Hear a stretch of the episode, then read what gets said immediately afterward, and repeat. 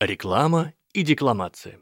Объявления, баннеры, продающие ролики и прочее навязывание товара – это все реклама. Пошло от латинского «рекламаре», где «кламаре» – это кричать, а «ре» – это такая приставка, означающая повтор. Ну, как реактивация, не знаю, там, релокация и так далее. Дальше, как обычно, восходит к праиндоевропейскому корню «кале», кричать, звать. И, кстати, от него же произошло слово «колокол».